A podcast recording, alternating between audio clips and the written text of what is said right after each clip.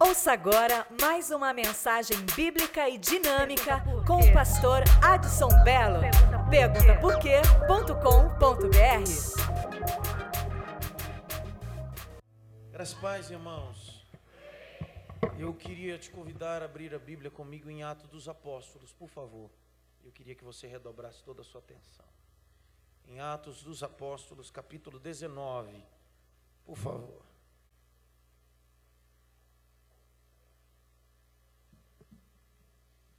Semana passada, no nosso culto com a família, saímos daqui fazendo fumaça. Lembram disso, não? Fumaçamos tudo. Foi fumaça a semana toda. Mas como pastor de igreja, eu entendo que tem dia que a gente faz fumaça, mas tem dia que a gente constrói muros. Muro, a finalidade é proteção. Então, como pastor de igreja, hoje o meu sermão é construindo muros. É um sermão doutrinário, é um sermão para proteção da família, um sermão que vai esclarecer grandes coisas. Eu queria que você redobrasse toda a atenção, parasse todo qualquer tipo de brincadeira, conversa. Eu queria que você prestasse atenção agora. Hoje eu vou tratar sobre desmascarando o Halloween, tá? Eu quero falar sobre o Halloween, à luz da Bíblia.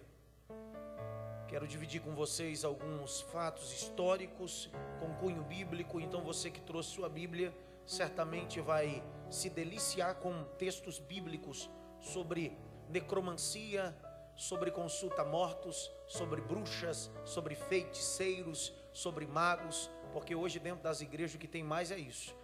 É boa cumba, né? É, tem umas coisas estranhas. Então hoje eu quero distrair com vocês. É, hoje o Rogério está fazendo aniversário. Foi hoje ou foi ontem? Ontem. Rogério, fica em pé, Rogério. Rogério fez 58 anos de idade. O homem sempre é mais velho, mulher assim. Tem mais alguém que fez aniversário essa semana? Mais alguém? Deus te abençoe, Rogério. Antes de eu ler esse texto de Atos 19, eu quero passar um, um vídeo para vocês, tá? Esse vídeo, eu fiz questão de procurar alguma coisa que seria minha guisa de introdução. E aí, caprichosamente, eu encontrei um vídeo, um documentário não cristão, né? Não cristão. Quem já assistiu o canal da Story? Quem já assistiu? Story está ligado com Discovery Channel, tá? É um canal sobre estudos e etc. É um vídeo de 13 minutos. Eu quero passar esse vídeo de propósito. E aí, baseado depois, após o vídeo, eu quero falar biblicamente. Então, vai criar um, um clima de cinema aqui agora. Nós vamos apagar todas as luzes aí. Eu queria que todas as luzes fossem apagadas. Que a Rose preparasse aí para nós. Você pode acompanhar. Apaga essa luz também aqui do, do corredor. Só não dorme, não tem pipoca, tá? Pelo amor de Deus. Dá um toque pelo menos em três. Só não dorme, viu, cabeção? Então eu quero passar esse vídeo. Deixa alinhada aí a sonoplastia. São 13 minutos e depois desse vídeo, aí a gente vai para dentro da Bíblia. Pode soltar.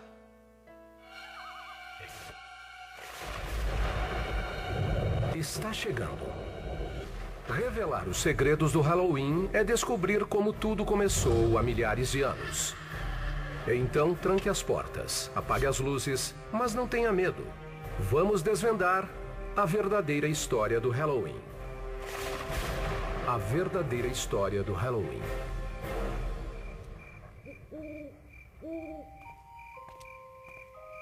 Como descrever o Dia das Bruxas sem parecer maluco? Crianças mascaradas batem à nossa porta e nos ameaçam. Em troca, nós lhes damos doces. Mas por quê? Por que esculpimos rostos em abóboras e colocamos velas dentro delas? E por que enfeitamos a casa com tumbas e caixões? Quando o Halloween teve início? A origem dessa data vem do calendário celta, quando as antigas tribos celtas dividiram o ano entre metade luz e metade trevas. E um feriado deles, o Samhain, foi o precursor do Halloween e marcava o início da metade das trevas.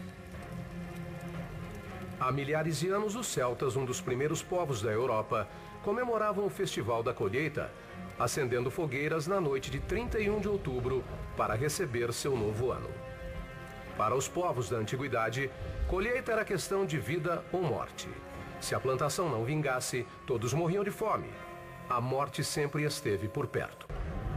A linha entre a vida e a morte é muito tênue. Os vivos e os mortos podem se misturar. É isso que está na essência das comemorações do Halloween. Diz a lenda que na noite do Samhain, os vivos ficavam presos no mundo dos mortos e os mortos apareciam no mundo dos vivos. Mas a verdade é que pouco se sabe sobre o Samhain. Mas como essa antiga tradição sobreviveu à era moderna? Na cultura ocidental, entre todos os povos, ela foi cultivada principalmente pelos cristãos. Em uma estranha mudança de rumo, com o desenvolvimento do cristianismo, eles adotaram e modificaram tradições folclóricas ao invés de criarem suas próprias. Assim era muito mais fácil converter os pagãos. Um dos festivais pagãos mais importantes a passar por uma remodelagem foi a Lemúria, festival em que se acalmava o espírito dos mortos e culminava no dia 13 de maio. Em 609 da era cristã, a igreja incorporou a Lemúria e transformou o 13 de maio no Dia de Todos os Santos. Data em homenagem aos principais mártires do cristianismo. A instituição da data foi uma tentativa de cristianizar um festival pagão e, ao mesmo tempo, manter a essência de uma comemoração tão antiga. A versão cristã da Lemúria agradou tanto que os líderes da igreja tomaram uma decisão que levou ao surgimento do Halloween. Eles transferiram o Dia de Todos os Santos para o primeiro dia de novembro, um dia depois das comemorações do Sol em Pagão.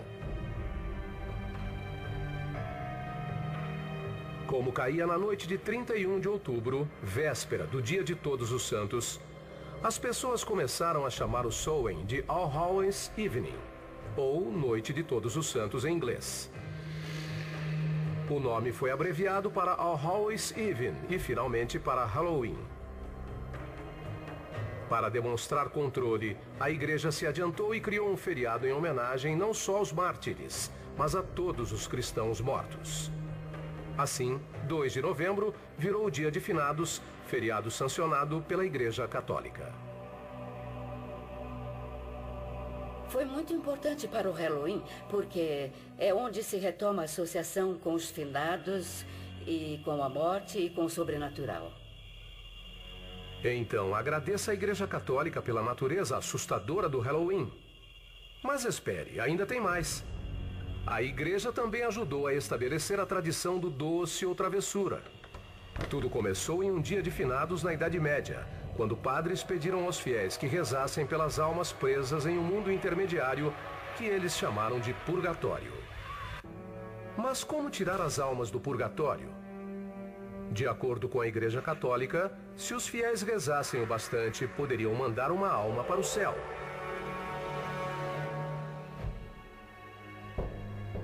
Isso nos leva a um costume medieval que tem mais do que uma incrível semelhança entre o doce ou travessura do Halloween moderno. As crianças saíam pedindo bolinho das almas, um tipo de muffin de uvas passas. Em troca, as crianças se ofereciam para rezar pelas almas do purgatório.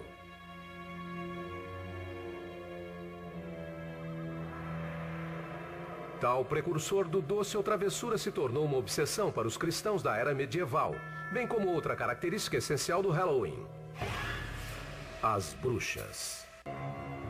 Uma histeria coletiva no século XVI ajudou a confirmar a aparência das bruxas, que para muitos é o ícone do Halloween. Geralmente mulheres, as bruxas eram vistas como ajudantes de Satã. Elas eram algo como curandeiras e as lendas foram passando oralmente ao longo das gerações. Até que, em algum momento, isso começou a levantar suspeitas entre os religiosos com quem conviviam. Muitos dos símbolos associados a essas mulheres, que geralmente viviam sozinhas e deviam ser meio excêntricas, se tornaram símbolos associados à bruxaria. Gatos pretos e bruxas, tumbas e fantasmas. Os elementos do maior e mais assustador festival dos Estados Unidos começavam a tomar forma. Tais ícones logo ganhariam o resto do mundo e ajudaram a criar a mística que conhecemos até hoje. E dar vida a uma estranha celebração da morte. É um feriado dedicado à morte. Seja a ameaça da morte em caso de uma colheita ruim, seja o final de uma tarefa e o começo de outra. Essa ideia de ciclo infinito de vida, morte e renovação faz parte de muitas datas comemorativas e não só do Halloween. As fronteiras entre os vivos e os mortos, e entre as regras sociais e a anarquia, ficavam estreitas na noite do Halloween. Na Inglaterra, eles cultivavam tradições específicas como vestir fantasias e bater de casa em casa apresentando pequenas peças. Ao final da apresentação, eles ganhavam o que comer e às vezes dinheiro. Seria um doce ou travessura? Não exatamente, mas a semelhança é evidente. E crianças e adultos aproveitando a escuridão para se soltarem, Será que essa forma de celebração pagã conseguiria atravessar o Atlântico e macular o santuário do Novo Mundo depois da Guerra Civil? Quando imigrantes escoceses e irlandeses levaram seus costumes rurais do velho para o Novo Mundo e ajudaram a estabelecer tradições de Halloween genuinamente americanas.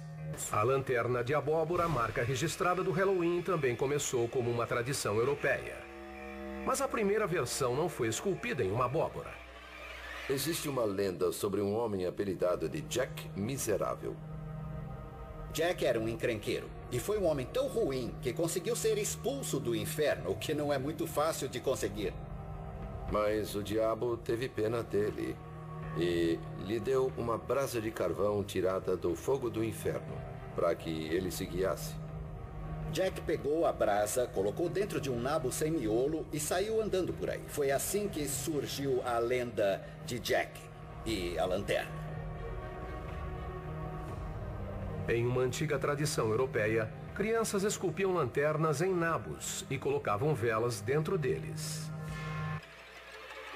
A lanterna de abóbora se tornou o rosto do Halloween. Além disso, os imigrantes escoceses e irlandeses levaram para a América uma mistura de brincadeira e vandalismo na prática de jogar pedra nas casas. No Halloween, no início do século XX, a juventude americana esperava ansiosa por uma noite cheia de confusões e enrascadas. Os fantasmas e lençóis brancos. Aquele lençol que os fantasmas usam vem da mortalha, o pano em que os cadáveres eram enrolados para serem sepultados e a lanterna de abóbora. A boca escancarada é uma alusão à face da morte, bem como o buraco triangular do nariz. Mesmo quando a expressão é de alegria, ainda há uma conotação da morte na imagem. Os demônios com chifres vêm da descrição medieval de Satã. E as bruxas, da histeria da caça a feiticeiras que assolou a Europa e a América puritana. Doce ou travessura? A frase é sinônimo de quilos e quilos de guloseimas dentro de fronhas e abóboras de plástico na noite de 31 de outubro. Embora seja uma tradição milenar, a frase doce ou travessura não tem mais que 100 anos de existência.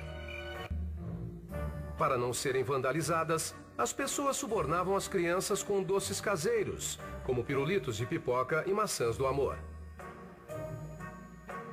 Em 1939, a frase e o costume ganharam seu lugar na comemoração. Doce foi o remédio para acabar com a violência no Halloween. E era o momento certo de uma data revisitada ganhar Hollywood. Eles chegaram.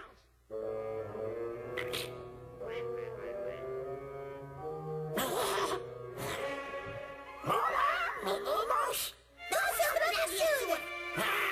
Pra você, pra você e pra você. Obrigado, tesouro! Bem-vinda, grande abóbora. Pra quem que você tá escrevendo, Lino? Esta é a época do ano em que eu escrevo para a Grande Abóbora. Na noite de Halloween, ela sai da plantação de abóbora e voa carregando sacolas cheias de brinquedos para todas as crianças do mundo. Você ficou louco? Quando é que você vai parar de acreditar nessas coisas inventadas? Quando você parar de acreditar naquele homem de roupa vermelha e barba branca. A televisão e os quadrinhos mais famosos dos Estados Unidos deram ao Halloween um selo informal de aprovação. Nunca na história a data havia sido tão popular. Mas desenhos com o tema da festa feitos para crianças eram uma coisa. Um filme para adultos com o mesmo tema era bem diferente. O Halloween se tornou uma festividade adulta e provavelmente esse não era o caso 50, 60 anos atrás. É evidente que esse é um dia em que as pessoas podem ser quem geralmente não são. Elas se escondem atrás de uma máscara. A verdade é que o Halloween do século XXI é uma festa mais dedicada a adultos que dedicada a crianças. Adultos que comemoravam quando crianças sentem muita saudade do Halloween. E o Halloween foi mudado e virou uma comemoração para adultos. A indústria do Halloween satisfaz todos que quiserem entrar no espírito da celebração, com festas temáticas em locais como casas assombradas. E da mesma forma que assusta crianças, o Halloween também assusta os pais. Eles têm medo de mandarem os filhos para um mundo hostil, cheio de balas envenenadas e maçãs recheadas de lâminas. Lâminas em maçãs, lanternas e abóboras, bolinho das almas. São vários os traços que compõem a lenda do Halloween como hoje conhecemos. A festividade desse século veste muitas máscaras e é uma noite em que os adultos passam um pouco dos limites. Mesmo assim, o Halloween ainda é domínio das crianças. O Halloween não serve para controlar as energias. Sabe, é uma data para extravasar. E isso sempre acontece. Analisando de perto, o Halloween é uma amostra de tudo aquilo que a raça humana teme. Ao longo dos séculos, aprendemos a viver com tudo que nos dá medo. Mas a cada 31 de outubro, transformamos nosso medo em diversão.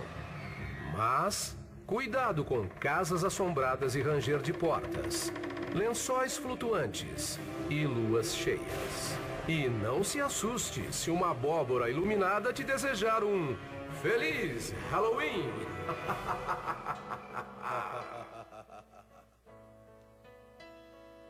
Eu acho que depois desse vídeo, desse documentário, não faria nem necessidade de eu abrir um texto. Faria não. Eu tenho 35 minutos e eu quero gastar esses 35 minutos bem gastados para desmascarar sobre o espiritismo kardecista, sobre consulta mortos, bruxaria e tudo isso. Porque tudo isso está envolto ao Halloween. Aí um pai diz para mim: Mas eu não visto minha filha ou meu filho de bruxo ou de bruxa. É só de patinho. Eu coloco outro tipo de fantasia no dia. Não se esqueça que ele se faz participante da festa pagã. E não adianta, de uma forma ou de outra, querer esconder a verdade.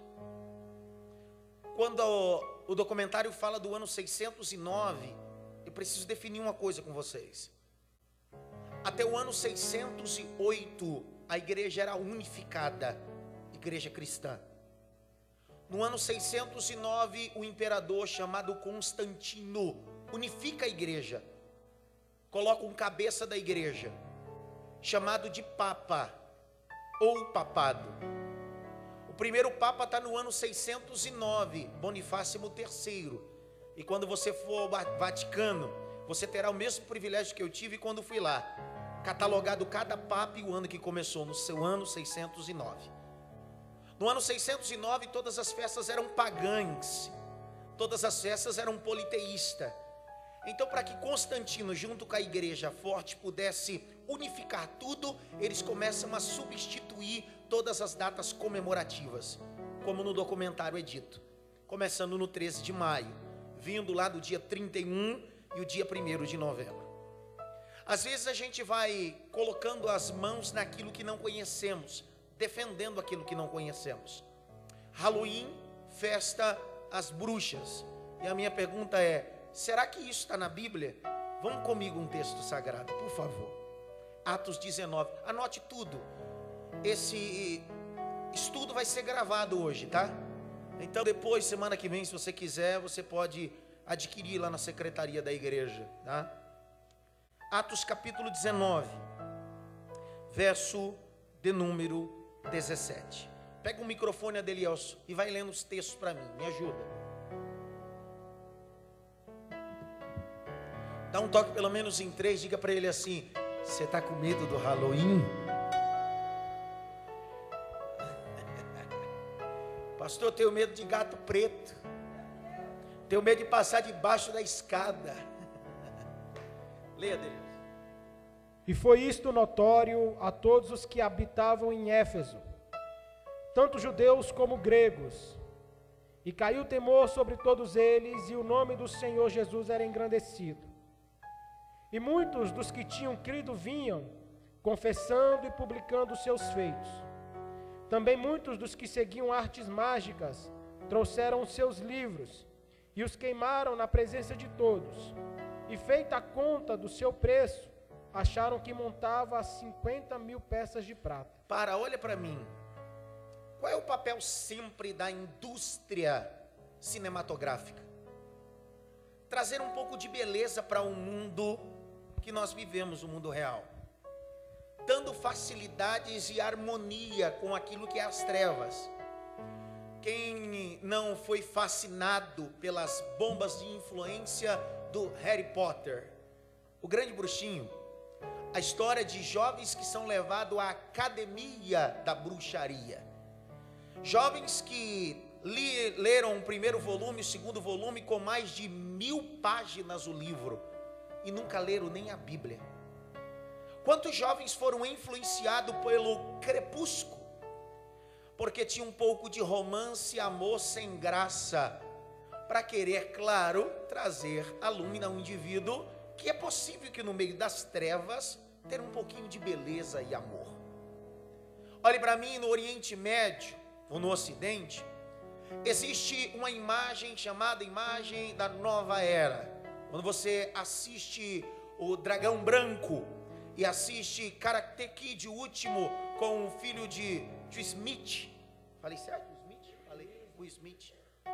Ele sobe até o templo do dragão e lá ele precisa beber da fonte. Qual é o símbolo que tem no fundo da fonte?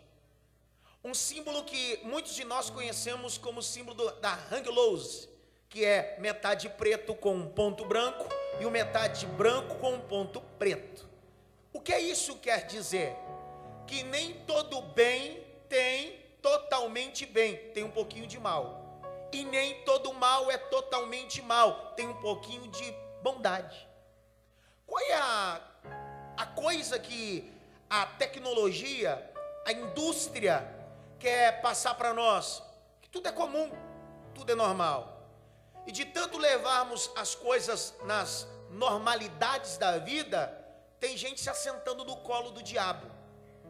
Tem gente que está dormindo e sendo minado por canções que Satanás compôs e acha comum, acha normal.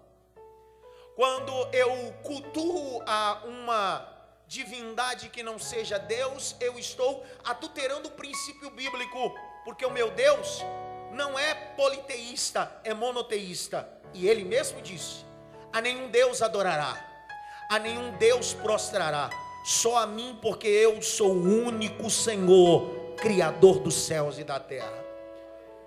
O culto a divindades, a feitiçaria, não é atual, é antes de Cristo. Eu preciso entender que a influência disso está dentro das nossas casas. Eu gosto de uma expressão de um grande teólogo, apologeta, Joá Caetano, que ele disse: Muitos de nós estamos indo no inferno pegar utensílios do inferno e colocando em nossas casas. E a partir do momento que eu coloco os utensílios do inferno na minha casa, não adianta querer expulsar. Não adianta querer jogar óleo nas portas dizendo você não vai entrar ele entra, porque você já colocou algo que é dele dentro da sua casa, então ele tem legalidade de entrar. Por isso que eu li o texto de Atos capítulo 19. A grande cidade de Éfeso, que adorava a deusa Diana. Vira uma página, por favor, capítulo 19. Verso 35, lê para mim, Adelielso. Então o escrivão da cidade, tendo Espera só um apaziguado... pouquinho, melhora esse microfone para mim aqui, sonoplasta. Vai lendo. Então o escrivão da cidade, tendo apaziguado a multidão, disse: Varões Efésios, qual é o homem que não sabe que a cidade dos Efésios é a guardadora do templo da grande deusa Diana e da imagem que desceu de Júpiter? Deixa eu falar um pouquinho sobre a cidade de Éfeso. Lembra que Paulo chega na cidade de Éfeso, é a sua terceira viagem missionária. Paulo chega com um poder de eloquência, e o capítulo 19 diz que durante três meses ele prega ali. Porém, alguns discípulos são dissipados, perdem a fé. Porém, Paulo fica dois anos na escola de Tirano, pregando o evangelho. E de repente o poder é tão efusivo, tão poderoso, que a cidade de Éfeso começa a se converter. As práticas pagãs começam a ser deturpadas, a grau ponto que Paulo faz uma fogueira e diz: traga todos os seus livros de magia, para que nós possamos queimar em praça pública, para que a partir de hoje vocês, cidade de Éfeso, possam adorar o único Deus. Qual foi a grande potestade que Paulo destrona na cidade de Éfeso? Está no seu verso de número 35, o grande templo da deusa Diana. Na mitologia grego-romana, Diana é filha de Júpiter. Diana é a responsável e a guardadora da floresta e dos seus caçadores. Existe uma escultura da deusa Diana num dos maiores e mais importantes museus do mundo, o Museu do Louvre, que fica em Paris, na França. E essa estátua da deusa Diana sempre está associada com um cabrito ou um cervo, porque ela é a proteção dos animais e da selva. A história vai dizer que para se adorar a deusa Diana tinha que se oferecer oferendas na mata. Te lembra alguma coisa? O povo de Éfeso entendia que para se entregar uma oferenda à deusa Diana, filha de Júpiter, precisava ir na mata oferecer as dádivas, as ofertas. Então, muita coisa que vemos no culto afrodescendente, como Umbanda, Kimbanda, Candomblé, Estoura Banda, Arrebenta Banda, são cópias de alguma influência da Europa. Mas a gente vai achando isso comum, achando isso normal. É, na verdade, o que eu vim pregar hoje não vai dar muito glória a Deus. Volto a repetir: hoje não é fumaça, é muro. Eu preciso proteger a minha casa. Eu preciso proteger os meus filhos. Levante a mão direita assim bem alto. Bata pelo menos em três mãos, diz assim: é noite de construir muro, cabeção.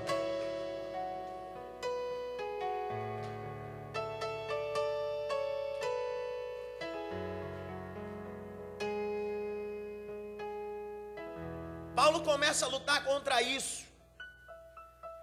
E a prática da feitiçaria, como no Halloween se pratica, é uma prática que Deus, de uma ordem imperativa, disse: nunca praticai. Nunca se assentai com essa prática, porque essa prática não me glorifica. Abra comigo, por favor, Deuteronômio 7. Eu vou gastar muita Bíblia hoje. Hoje eu vou tirar dúvida até de você que anda consultando os, o seu tio, sua tia que morreu.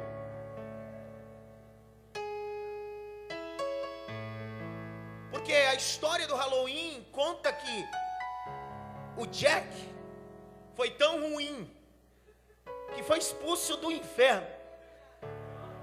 Esse cara, não, esse cara ele conseguiu ser expulso do inferno, cara.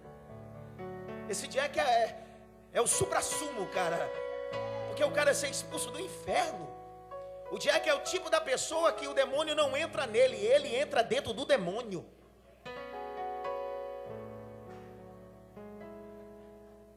A mitologia vai dizer que, e a história vai dizer, que esse Jack tem uma lanterna. E dentro dessa lanterna existe uma brasa do inferno. Como foi dito no documentário, historicamente, fui fuçar, faz algumas semanas que eu estou fuçando sobre isso. Quando você leva o teu filho à escola e a escola decora toda a escola com abóboras vermelhas, bonitinhas, sabe o que está fazendo alusão? É das brasas do inferno. Querendo que o teu filho se possa se afeiçoar com aquilo, querendo que logo logo ele vá para lá. Pastor, o que o senhor quer dizer? Mas o teu filho não vai para lá, porque o teu filho é cidadão do céu, rapaz. Então, glória, pastor Ricardo. Eu falei que livro? Tem certeza? Não é Deuteronômio mesmo. Capítulo de número 18, verso 9. É 7, eu falei? É porque eu esqueci 1 na frente é 17. É para ver se vocês estão ligados, se o Halloween deixou vocês chocados. Anota tudo, tá, irmãozão? Anota tudo, dá uma aula para o teu filho, para os parentes, tá?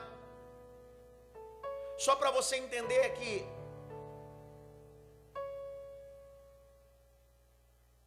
Fecha essa porta para mim aí. Isso, obrigado. Abre não.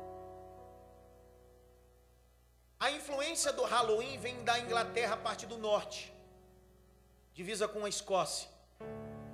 Muitos que estão aqui acreditavam que o Halloween tinha origem nos Estados Unidos, né? Na verdade não é.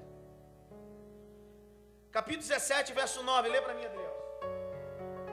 Quando entrares na terra que o Senhor teu Deus te der, não aprenderás a fazer conforme as abominações daquelas nações. Para, por que, que a gente tem uma facilidade de aprender o que não presta? Vocês estão comigo? Capítulo 17 de Deuteronômio, verso 9. Lê de novo, pastor Adriel, para ninguém perder a leitura. Vai. Quando entrares na terra que o Senhor teu Deus te der, não aprenderás a fazer. É 18? É 9. Eu falei 17? É 18, 9, cara.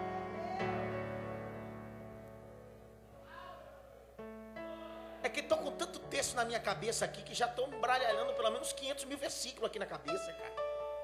Que eu não anoto nada, não. Não prego esboço, não.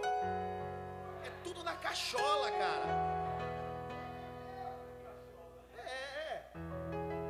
Leia dele que capítulo que é mesmo?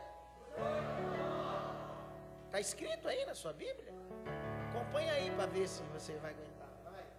Quando entrares na terra que o Senhor. É esse aí, Adelier. É esse aqui. Quando entrares na terra que o Senhor teu Deus te der, não aprenderás a fazer conforme as abominações daquelas nações. Para, dá um toque pelo menos em três, diga para ele assim: por que, que você tem facilidade de aprender o que não presta?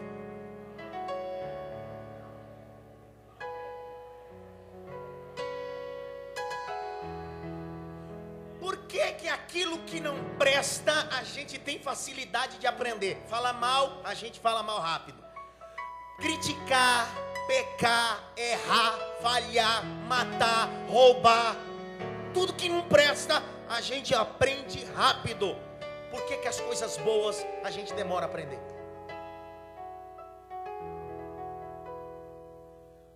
A Bíblia vai dizer que as más conversações corrompem Verso de número 10. Entre ti se não achará quem faça passar pelo fogo seu filho ou a sua filha. Para, que prática é essa? Eu estou falando do livro de Deuteronômio. Eu estou falando dos cinco livros pentateucos. Passará no fogo. Essa prática foi feita por um dos deuses da Mesopotâmia antiga, Moloque. Um deus que recebe oferenda de crianças. Está baseado no livro de Jeremias e o livro de Crônicas. Se você for em alguns cultos afrodescendentes, essa prática está lá estabelecida, passar pelo fogo.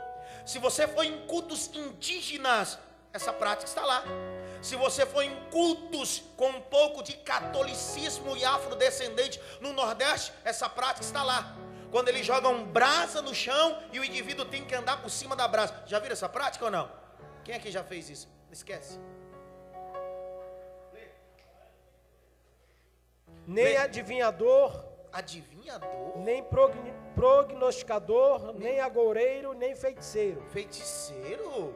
Nem encantador. Calma! Grita bem alto. Feiticeiro! feiticeiro! Tem gente que literalmente é feiticeiro mesmo. Nada que está na Bíblia ele acredita, mas ele acredita quando o chinelo está emborcado. Nada da Bíblia ele acredita, mas ele acredita no gato preto. Está parecendo o testemunho do pastor Gilberto, que ele contou, um dia eu contei aqui, que ele dirigiu uma igreja num, em Santa Isabel. A irmã acordou pela manhã bem cedo, abre a porta e dá de cara com um gato preto no quintal dela. Ela fica horrorizada. O gato preto, o gato preto olha para ela, ela olha para o gato preto, o gato preto olha para ela, ela olha para o gato preto, ela continua olhando para o gato preto, o preto olha para ela e de repente o gato sai andando devagarzinho e vai embora. Ela achou aquilo estranho. Ela passou a mão do celular. Pastor Gilberto, eu acabei de acordar, pastor. Eu abri a porta. Dei de cara com um gato preto, pastor Gilberto. E aí, minha irmã? E ele ficou olhando para mim. E aí, minha irmã? Eu fiquei olhando para ele. E depois, ele olhou para mim de novo. E aí, minha filha? Pastor Gilberto, ele saiu devagarzinho e foi embora. Pastor Gilberto, eu estou ligando para o senhor para o senhor orar. E para o senhor falar para mim o que, que é isso. Pastor Gilberto disse: É simples, minha filha. É uma porta aberta um gato preto e uma mulher. E ele foi embora. É o que é. Seria outra coisa? É só um gato preto. A gente é místico. A gente dá valor naquilo que não é para dar valor. A gente valoriza o que não é para valorizar. Olha para mim, presta atenção. Eu vim libertar pelo poder da palavra e o nome de Jesus a sua mente, a sua casa e a sua família. Você está livre pelo sangue de Jesus. Verso 11. Nem encantador de encantamentos. Opa!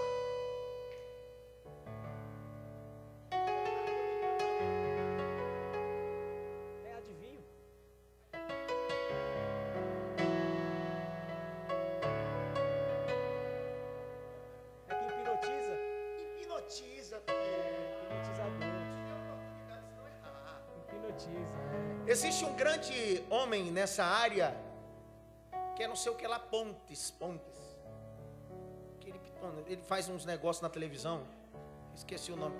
Como? Fábio Fuente.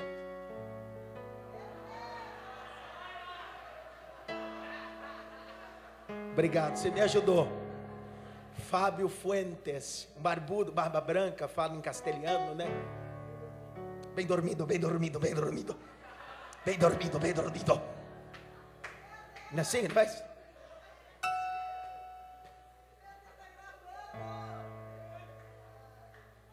Fábio Fontes pegar essa, essa Fontes pegar essa gravação, ele me processa. Bem dormido. Eu vou que este homem possa se tornar uma galinha. Assim? E aí, bem dormido, bem dormido, de repente. Isso nada mais é do que neurolinguística, tá? Neurolinguística. O que é neurolinguística? É trabalhar uma linguagem corporal que induza você a imitar. Por exemplo, se eu começar a pregar e ficar com o braço cruzado, dez minutos depois, a maioria da plateia está com o braço cruzado. É neurolinguística. Vou te dar um exemplo óbvio de neurolinguística. Quando você vê alguém bocejar, qual é a tua reação? Mas você não teve vontade, é por causa da neurolinguística. Só de falar, teve. Não toque pelo menos em três segundos. Você não dorme, não, cara.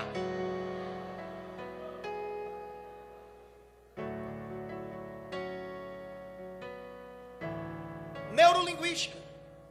E aí tem muitas igrejas e muitos pastores e pregadores usando neurolinguística e movimento de hipnotizar.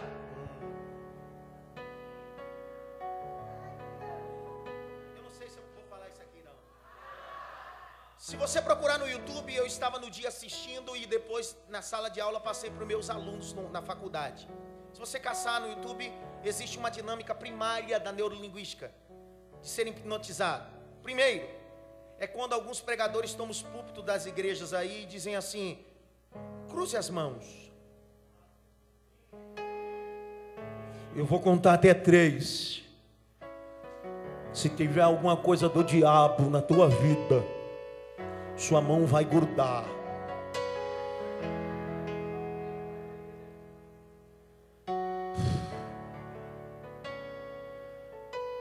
No dia da apresentação do Jô Soares, ele estava entrevistando dois homens qualificados nessa área e eles fizeram a mesma dinâmica e tem um monte de pregador fazendo isso de púlpito, usando para a área espiritual de neurolinguística. E quase a metade da plateia do Jô Soares ficou com os dedos colados. Quem assistiu esse vídeo que eu passei na faculdade? Mas a gente gosta de ser enganado. A gente gosta de show. A gente gosta de sensacionalismo. A gente gosta que as pessoas manipulem a nossa fé. Por isso que você nunca vai me ver em cima desse altar brincar com a tua fé. Porque a tua fé é santa. Eu não preciso manipular você, porque você já conhece a verdade. Conhecereis a verdade e a verdade vos libertará. Toque pelo menos em três, assim, se eu descolar que você é do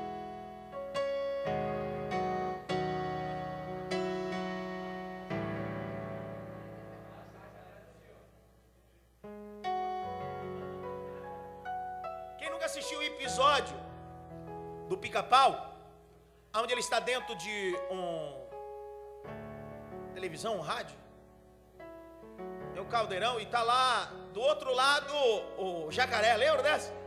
E ele está no futuro, tá vendo? Todo mundo gosta. Ele começa a cantar uma musiquinha e ele começa. Daqui a pouquinho sai o pica-pau. Eu preciso entender que tem muita gente hipnotizado com a mentira. A Bíblia diz que nos últimos dias o amor de muitos se esfriarão. A Bíblia diz que nos últimos dias alguns serão resistentes à verdade. É capaz de eu ensinar tudo isso que eu estou ensinando, falando Bíblia após Bíblia, e alguns pais ainda vestir os seus filhos de bruxinha. Mas eu quero declarar uma coisa para o mundo espiritual: minha mão está limpa, agora você seja responsável do sangue. A minha mão está limpa. Verso 12, Adeliel. 11, 11, 11, 11, Adeliel, sou. Nem quem consulte um espírito adivinhante, nem mágico, nem quem consulte os mortos. Consulte quem? O Halloween. A sua essência diz que no dia do Halloween, da noite do Halloween, os mortos saem. A grande lenda pagã do Halloween acredita que se rezar muito, aqueles que estão no purgatório têm a oportunidade de sair do purgatório. O catolicismo acredita em dois princípios, tá? O adulto vai para o purgatório, as crianças vão para o limbo. Minha pergunta está aí: se uma festa pagã que cultua a necromancia, que é a consulta a mortos, e Deus está dizendo, eu não estou nisso, por que, que você deixa os seus filhos praticar isso? Pastor, é porque na escola do meu filho é obrigatório. Eu tenho aqui na igreja quase cinco pedagogas. Minha monografia no bacharel em teologia foi pedagogia e andragogia, a maior mentira da igreja. E não tem ninguém na educação brasileira, por ser um país laico, que te obrigue a quebrar princípios de culto ao teu Deus. Então ninguém pode te obrigar a nada.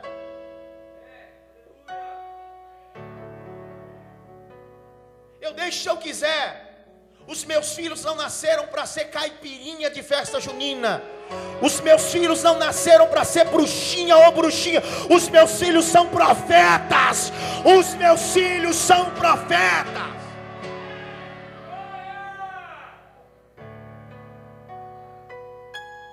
Não toque pelo menos em três. Diga para ele assim: por que, é que você não dá nenhum glória agora? Não sei por quê. Aleluia. Tem um avião.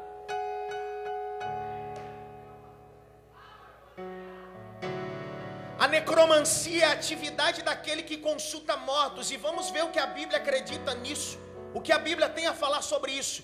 Se a consulta mortos ou a reencarnação é verídica ou mentira. Vamos ver isso. Hebreus, por favor.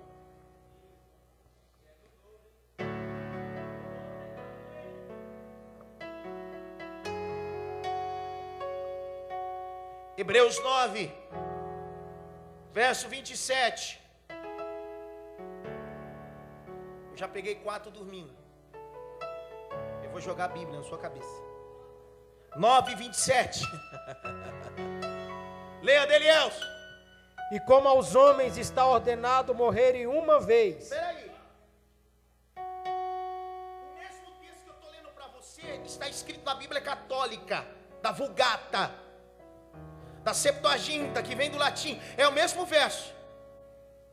Quando o espírito da kardecista começa a falar sobre os evangelhos, e você cita esse texto para ele, logo ele se esquiva e diz assim: não, a minha teologia não está baseada só nos evangelhos. A minha verdadeira teologia está ligada com o livro dos espíritas. O que é o livro dos espíritas? É um livro escrito por Desarte Hippolyte Rivail, um médico lá na França que em uma consulta a espíritos recebe uma entidade chamada de Allan Kardec. E a partir desse dia, o seu nome agora não é mais lembrado. Não é Desarte, Hippolyte, Rivail, mas agora Allan Kardec. Eu preciso entender que esse texto é claro. E como aos homens está ordenado morrer uma só vez, vindo depois disso o juízo. Então acabou a reencarnação. Você não terá outra oportunidade, você não é gato, cara. Sete vidas. Não, mas é, é, é, que não deu certo nessa vida, eu vou vir na outra, na outra eu me converto. Essa foi mais ou menos.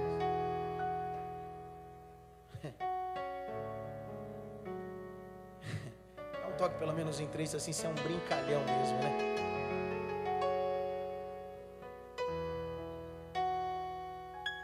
Mas pastor, eu eu recebi uma psicografia. A letra é do meu pai. Pastor, só o meu pai me chamava daquele nome, estava escrito. Está lá no guarda-roupa guardado. Então quem escreveu?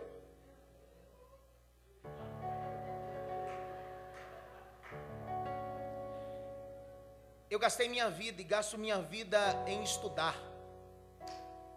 Eu não estou levando isso aqui como fé, eu estou levando isso como razão. Quanto fatos, não há argumento.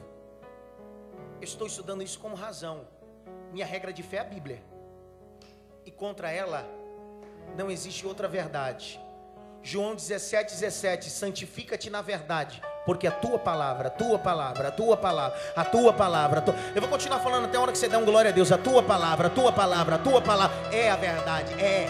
Não vai ser, ela é.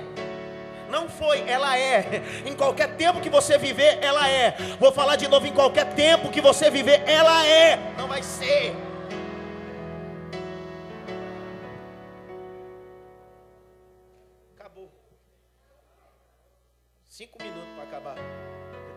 19 versículos aqui para ler ainda.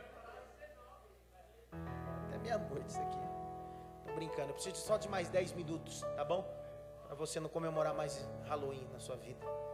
Deixar de ser. Um dos fatos bíblicos que às vezes o adepto ao espiritismo kardecista, a reencarnação, ou o católico que tem uma, uma tendência a acreditar em reencarnação, depois de algumas instruções de um discipulado, de um espírita kardecista, ele vai te franquear o texto sagrado para querer comprovar sua doutrina.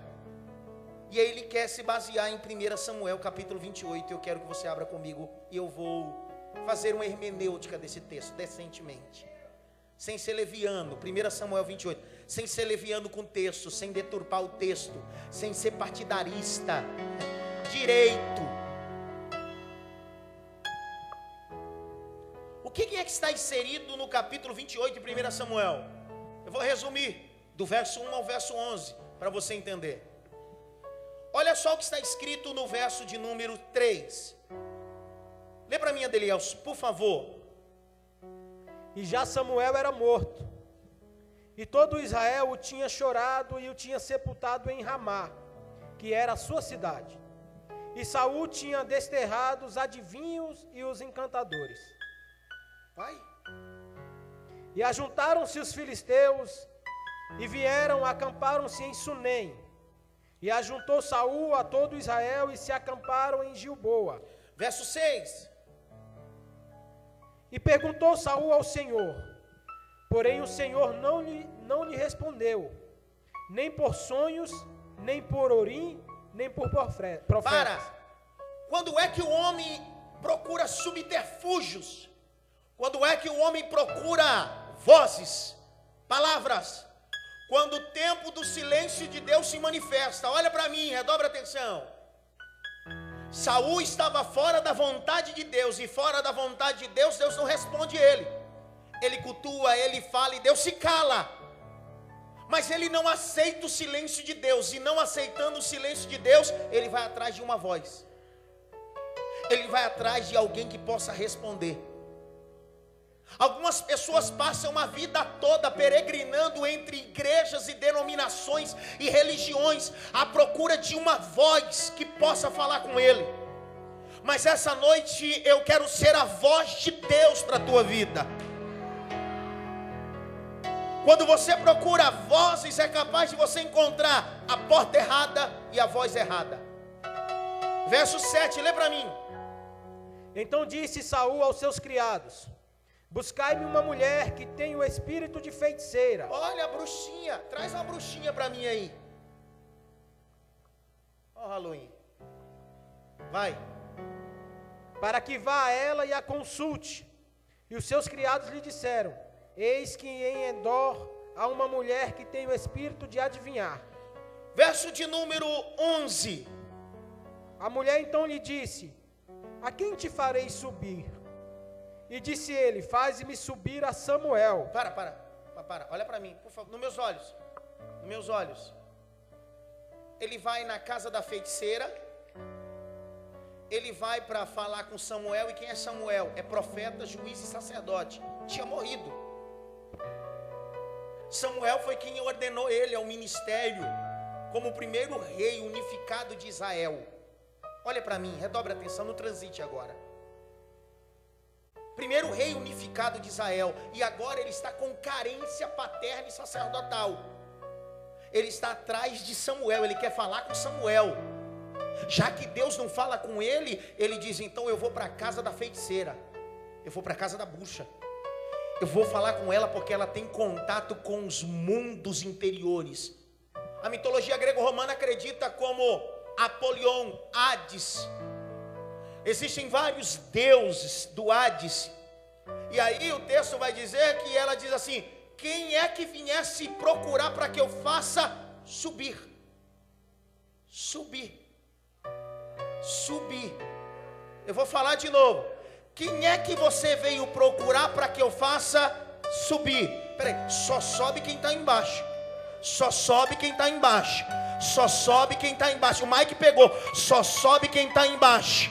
Sabe qual a diferença? Tudo que está embaixo é o Hades, é o inferno. O meu Deus não mora no Hades, o meu Deus não vem de baixo para cima, ele vem de cima para baixo, rapaz.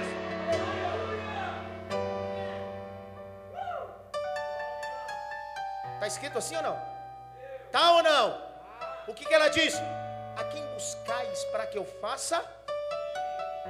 Pastor, o senhor está dizendo que esse negócio veio da onde? Do céu que não veio. Porque do céu só vem de Deus. Abre comigo Tiago. Marca, Samuel, vamos para Tiago. Estou te dando Bíblia, tá? Te dando Bíblia.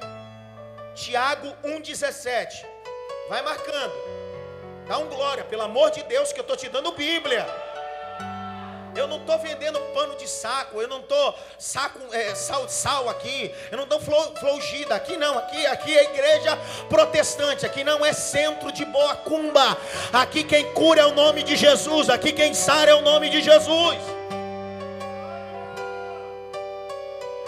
Tiago 1,17: toda boa dádiva, todo dom perfeito, vem do alto, vem do alto, vem do alto, vem do alto, vem do alto, descendo do Pai das luzes, que não há mudança, nem sombra de variação. Estou lendo a Bíblia, está escrito.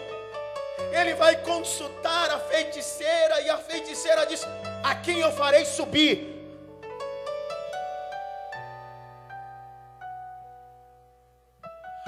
Na mitologia grego-romana existe um Deus chamado Thanatos. Na teologia nós aprendemos sobre tanatologia, o estado intermediário da morte. Os gregos acreditam e os romanos que Thanatos é o que tem a chave do Hades. Então presta atenção. Ele está procurando algo que vem de Deus, mas a mulher apresenta para ele uma coisa que vem do inferno.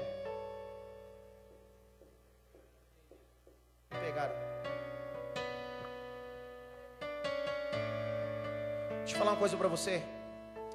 Quando você tiver sede de alguma coisa, bebe na fonte certa. Quando você tiver fome de alguma coisa, come na padaria certa. Pastor, não entendi. Jesus disse: Quem tem sede, venha a mim e beba. Ele também disse: Quem tem fome, coma da minha carne, porque eu sou o pão vivo que desci do céu. A nossa igreja evangélica atual é uma mistureba de um monte de coisa. Eu não posso aceitar isso. Como ensinador, não posso aceitar. Ou você é crente ou você não é, cara. Senão, logo, logo a igreja protestante vai se tornar um católico que acredita em um monte de coisa que daqui a pouquinho está lá na Bahia, lavando a escada do Senhor do Bonfim, com um culto afrodescendente. Daqui a pouquinho nós vamos se tornar ecumênicos dentro da igreja. Eu respeito qualquer tipo de religião, respeito a filosofia de qualquer um, por isso que eu estudo para isso. Mas eu não posso dizer que nós somos irmãos, porque eu não acredito em um monte de Deus, eu acredito em um único Deus, o Deus Todo-Poderoso.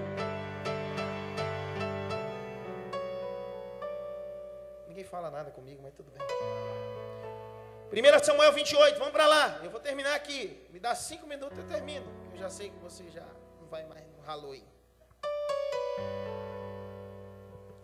Capítulo de número 28, verso 12. Leia, Delielso. Vendo, pois, a mulher a Samuel, gritou em alta voz. E a mulher falou a Saul, dizendo: Por que me tens enganado? Pois tu mesmo és Saul. 13. Olha o espírito de adivinhação. E o rei lhe disse: não temas. Porém, quem é o que vês? Então a mulher disse a Saul: Vejo deuses Para. que sobem da terra. Calma. Deuses que sobem. Ele não foi consultar alguém que tinha alguma coisa do Hades para dar para ele? Encontrou. Porém, quando sobe, ela não vê um, vê um belga. O texto diz que ela vê o quê? Plural. Elohim. Grita bem alto. Elohim. É a mesma expressão que está em Gênesis capítulo 1, verso 1. Bereshit bara Elohim. No princípio criou Deus os céus e a terra. Porém, os nosso Deus, o nosso Deus Todo-Poderoso, não são três deuses, não é Deus Pai, Deus Filho, Deus Espírito Santo, é um único Deus com três pessoas distintas na pessoa do Pai, do Filho e do Espírito Santo de Deus. Olha para mim, ele está atrás de um, mas ele vê um monte. Ele está atrás de um, mas vê? Pergunta por quê? Porque quando a porta do inferno abre, cara, todo mundo quer sair. Mas eu vou explicar para você porque são muitos. Abre Marcos, por favor. Marcos, vamos para a Bíblia. Anota tudo e depois chega em casa, relê, relê, lê, relê. Se não acreditar, você não acredita mais na Bíblia. Eu sou ateu agora. Marcos 5,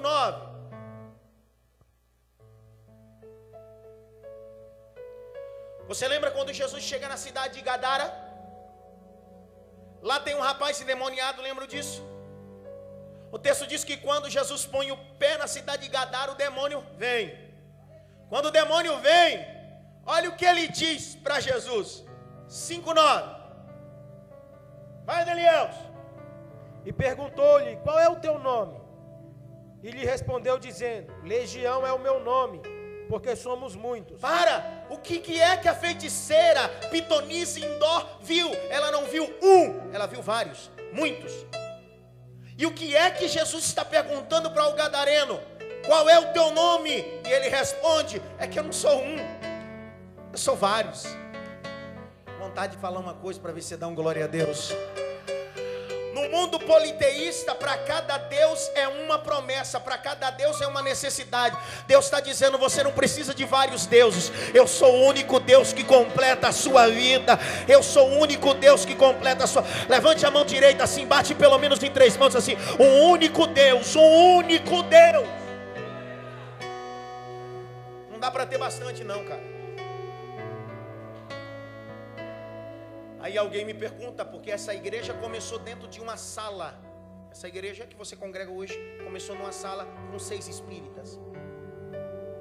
Essa igreja que você congrega hoje começou num sábado, à noite, eu saindo da Zona Leste, para ensinar seis mulheres sobre que o espiritismo kardecista não tem base bíblica. E alguém me perguntou na época, e até hoje nos meus seminários, mas a carta psicografada, então, não é do meu tio, da minha avó? Do meu filho? Mas ela disse até a palavra, até o jeitinho que meu filho falava comigo. Não era. Não se esqueça que Satanás conhece o teu passado, só não conhece o seu futuro. O meu passado está exposto, mas o meu futuro está oculto na mão de Deus. Mas alguém disse assim: Eu quero base, pastor, eu quero Bíblia. Eu quero que você me prove que aquilo lá eram os demoninhos. Ei, olha para mim, queridão, olha meus olhos. Está verde hoje, olho verde, tá? Você lembra quando Lúcifer foi lançado do céu? Ele desceu sozinho? Desceu com a terça parte. Era muito. Não se esqueça que eles eram anjos de luz. Mas Paulo vai dizer que eles podem se transformar naquilo que eles quiserem. Abre comigo em Coríntios, vamos lá. 2 Coríntios capítulo 11, verso 13, 14 e 15. Para nunca mais você parar com esse negócio de Halloween na vida. Já eu estou matando, já nos dois é Halloween, espiritismo, estou acabando. Olha só. Parecendo um cortador de cana, rapaz. Cortador de cana abraçava aqui. É. Corta logo tudo uma vez. 2 Coríntios 11, 13, 14 e 15. Se eu estou falando tudo provado na Bíblia, dá um glória a Deus, por favor aí. Leia, Deliels. Porque tais falsos apóstolos são obreiros fraudulentos, transfigurando-se em apóstolos de Cristo e não é maravilha, porque o próprio Satanás se transfigura em anjo de luz. Não é muito, pois que os seus ministros se transfigurem em ministro da justiça, o fim dos quais será conforme as suas obras.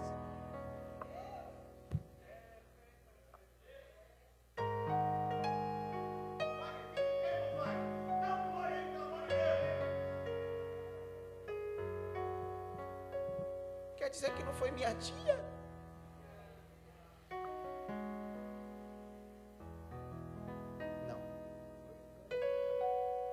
Onde eles estão?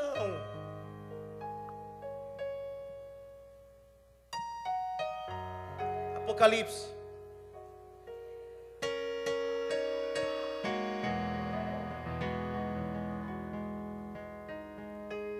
Fala comigo, pelo amor de Deus.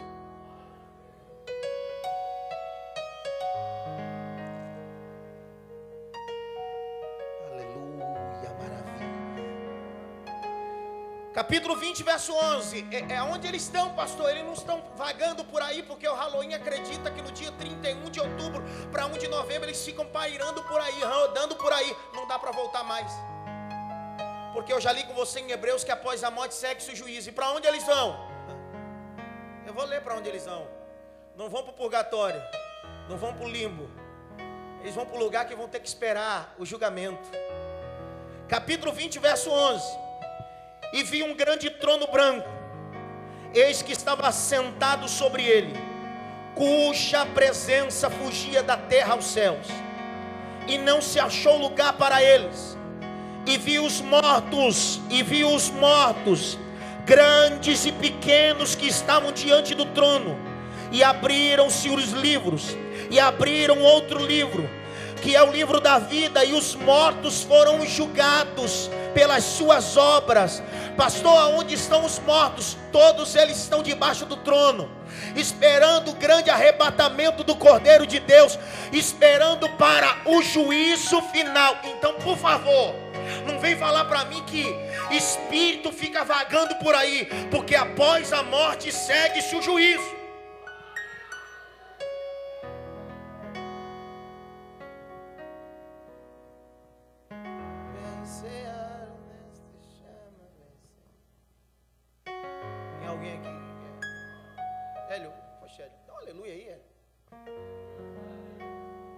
Termina agora. Volte lá, Samuel, por favor.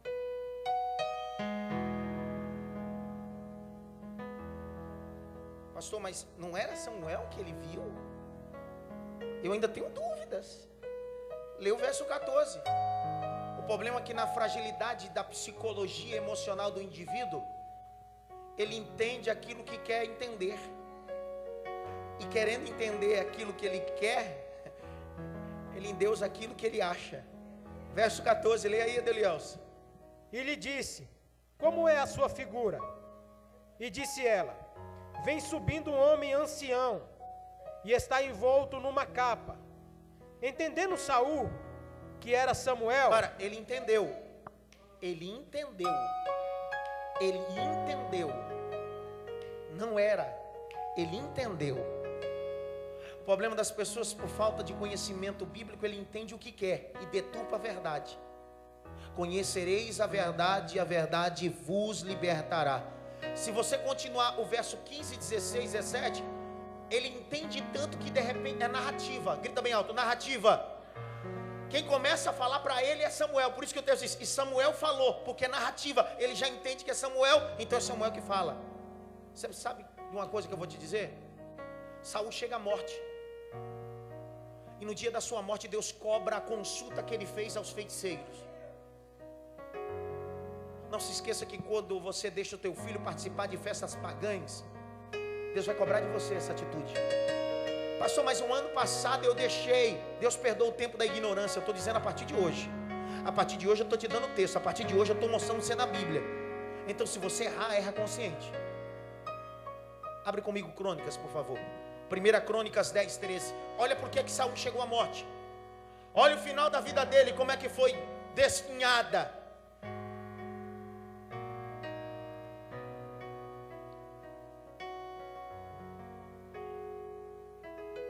Leia Deliels.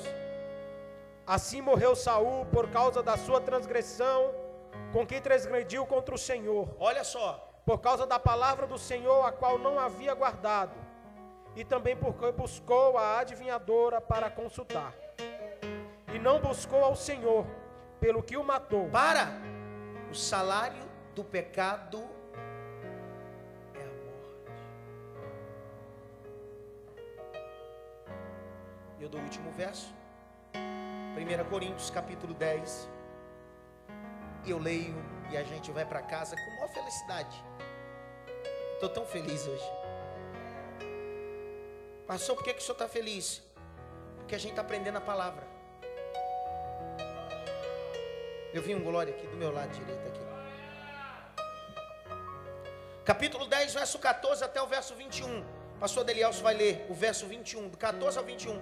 E aí você entende se você deve participar de festas pagãs, colocar o teu filho em festa pagã, fantasiar ele para festa pagã porque se você não valoriza isso, então tanto faz participar de carnaval. Posso falar uma coisa para você? A partir de segunda-feira amanhã, minha filha assiste Discover Kids. Vai ser a semana toda de desenhos de Halloween. Quero te desafiar, pai. Essa semana desligar a tua televisão aos teus filhos, para que ele não possa ser alimentado com coisas que não prestem. Quero desafiar você a não deixar e não dar legalidade na tua casa. Porque o único entretenimento da tua casa não pode ser uma televisão com desenho, tem coisa melhor para fazer. Então essa semana, por favor, cria alguma atividade nova. Faz um culto. Põe uma rampa de skate dentro de casa, te vira. Mas só não faz um culto para Satanás todo dia com teu filho sentado no sofá. Não dá, né? Vai. Portanto, meus amados, Fugir da idolatria. Falo como a entendidos. Julgai vós mesmo que digo. Porventura o cálice de bênção que abençoamos não é a comunhão do sangue de Cristo. O pão que partimos não é porventura a comunhão do corpo de Cristo. Porque nós, sendo muitos, somos um só pão e um só corpo. Porque todos participamos do mesmo pão. Vede a Israel segundo a carne, os quais comem os sacrifícios, não são porventura participantes do altar? Para, para. Aqueles que comem do sacrifício não é participante do altar? Peraí, no dia do Halloween é o que? Doce ou travessura? Aqueles doces são oferecidos a quem? Pastor, a quem? Continua a leitura, vai falar para quem que é. Mas que digo? Que o ídolo é alguma coisa? Ou que o sacrificado ao ídolo é alguma coisa? Antes digo que as coisas que os gentios sacrificam, as sacrificam aos demônios. Se você pegar a Bíblia católica, está escrito do mesmo jeito. Vai. E não a Deus. E não quero que sejais participantes com os demônios. Peraí, peraí, isso é uma ordem imperativa. Não quero que vocês sejam participantes com os demônios. Segura eles aí para mim. Vai. Não podeis beber o cálice do Senhor e o cálice dos demônios. Não podeis ser participantes da mesa do Senhor e da mesa dos demônios. Aonde seu filho se assenta? Aonde sua família vai se assentar essa semana? Na mesa do Senhor ou na mesa dos demônios? Então não adianta mudar de igreja, mudar de ministério, falar que a culpa é isso, a culpa é daquilo. O problema é onde a minha família está sentada, não está sentada na mesa certa.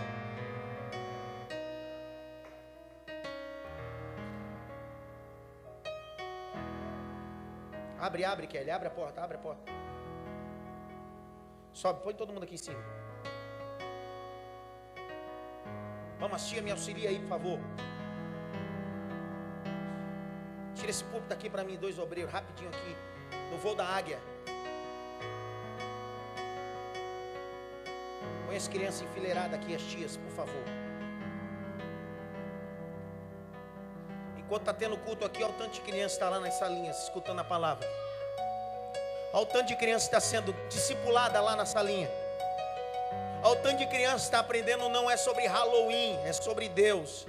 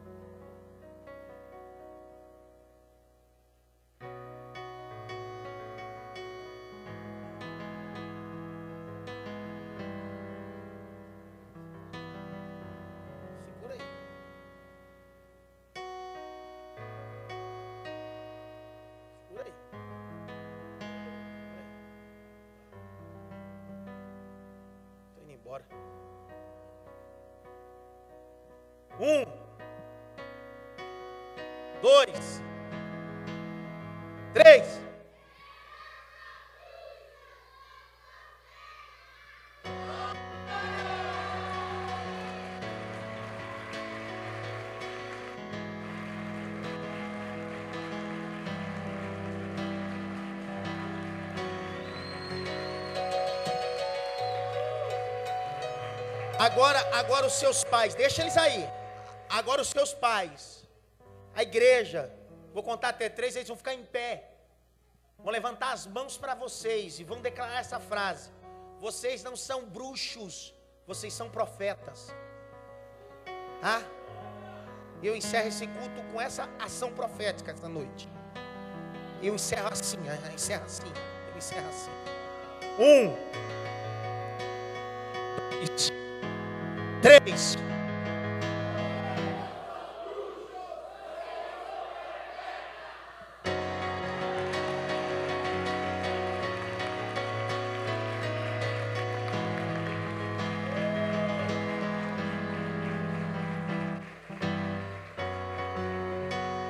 Nossos filhos são herança do Senhor.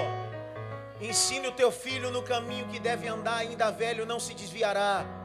Não ensine o seu filho a, a práticas pagãs, ensine o seu filho que eles são profetas, são sacerdotes de Deus.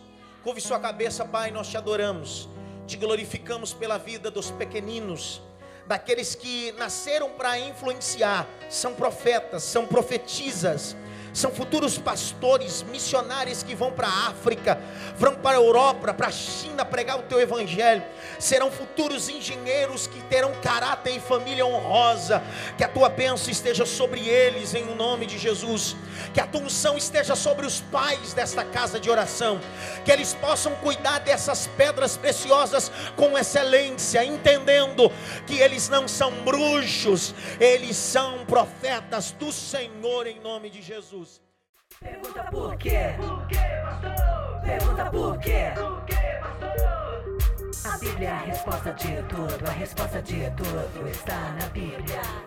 A Bíblia é a resposta de tudo, a resposta de tudo está na Bíblia. Pergunta por quê?